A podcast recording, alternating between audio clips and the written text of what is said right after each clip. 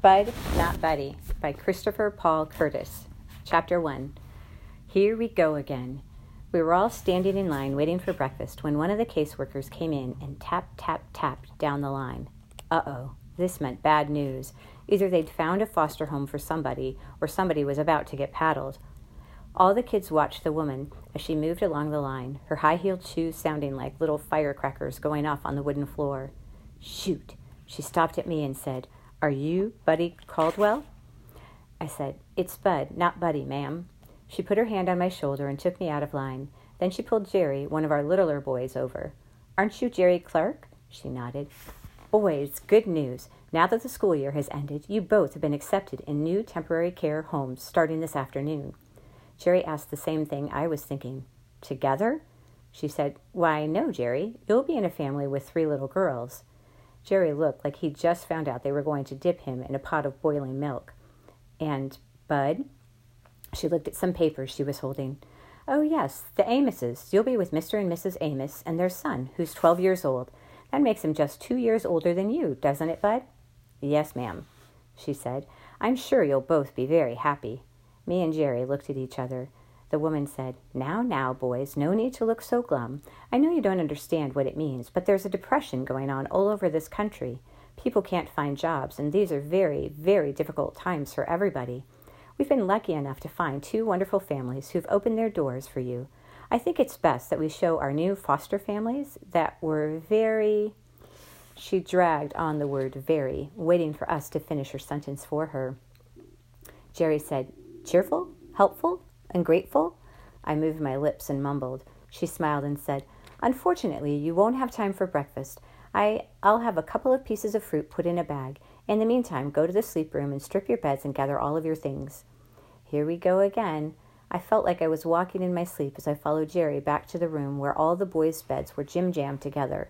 This was the third foster home I was going to, and I'm used to packing up and leaving but it still surprises me that there are always a few seconds right after they tell you you've got to go when my nose gets all runny and my throat gets all choky and my eyes get all stingy.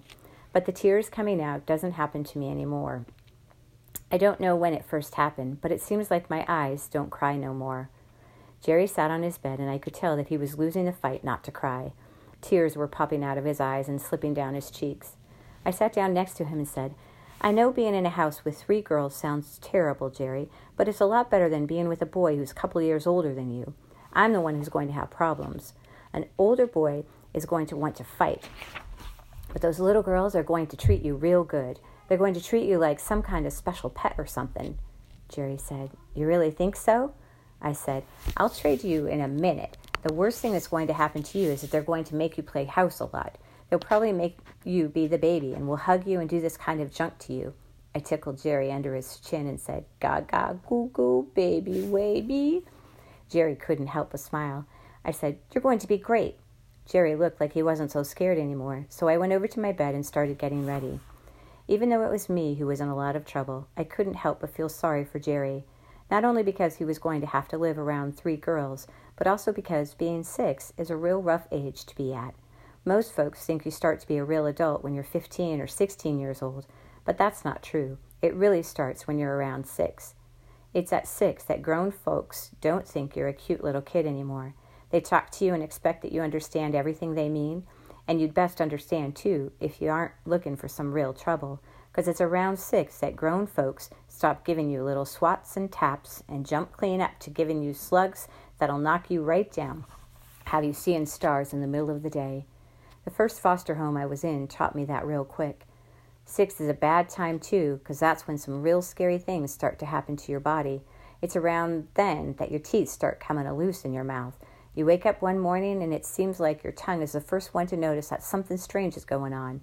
Because as soon as you get up there, it's pushing and rubbing up against one of your front teeth, and I'll be doggoned if that tooth isn't a little bit wiggly, littlest bit wiggly. At first, you think it's kind of funny, but the tooth keeps getting looser and looser, and one day, in the middle of pushing the tooth back and forth and squinching your eyes shut, you pull it clean out. It's the scariest thing you can think of because you lose control of your tongue at the same time, and no matter how hard you try to stop it, it won't leave the new hole in your mouth alone. It keeps digging around in the spot where that tooth used to be. You tell some adult about what's happening, but all they do is say it's normal Can't be too sure, though, because it shakes you up a whole lot more than grown ups think it does when perfectly good parts of your body commence to loosening up and falling off you. Unless you're as stupid as a lamppost, you've got to wonder what's coming off next your arm, your leg, your neck. Every morning when you wake up, it seems a lot of your parts aren't stuck on as good as they used to be. Six is real tough. That's how old I was when I came to live here in the home. That's how old I was when Mama died. I folded the blanket and sheet and set them back on the mattress. Then I reached under the bed to get my suitcase. Most of the kids in the home keep their things in a paper or cloth sack, but not me. I have my own suitcase. I set it on the mattress and untied the twine that held it together. I did what I do every night before I go to sleep. I checked to make sure everything was there. The way there more and more kids coming into the home every day, I had to make sure no one had run off with any of my things. First, I pulled my blanket out and saw that everything was where it was supposed to be. At the bottom of the suitcase were the flyers. I took the blue flyer out and looked at it again. The paper was starting to wear out from me looking at it so much, but I liked checking to see if there was anything I hadn't noticed before. It was like something was telling me there was a message for me on this flyer, but I didn't have the decoder ring to read what it was. Across the top of the flyer, written black big black letters, were the words limited engagement. Then in little letters it said direct from an SRO engagement in New York City. Underneath that, in big letters again, it said Herman E. Calloway and the dusky devastators of the Depression. Those six exclamation points made it seem like this was the most important news anyone could think of. Seems like you'd have to be really great to deserve all those exclamation points all stacked up in a row like that. Next, the paper said, Masters of the New Jazz. Then, in the middle of the flyer was a blurry picture of the man I have a real good suspicion about. I've never met him, but I have a pretty good feeling that this guy must be my father. In the picture, he's standing next to a giant fiddle that's taller than him. Looks like it's real heavy, because he's leaning up against it trying to hold it up. He looks like he's been doing this for a long time, and he must be tired because he's a droopy, dreamy look on his face. There are two men beside him, one playing drums and the other blowing one blowing a horn.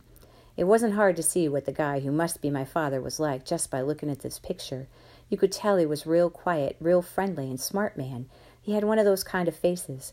Underneath the picture, someone had writ with black fountain pen, "One night only in Flint, Michigan, at the luxurious fifty grand."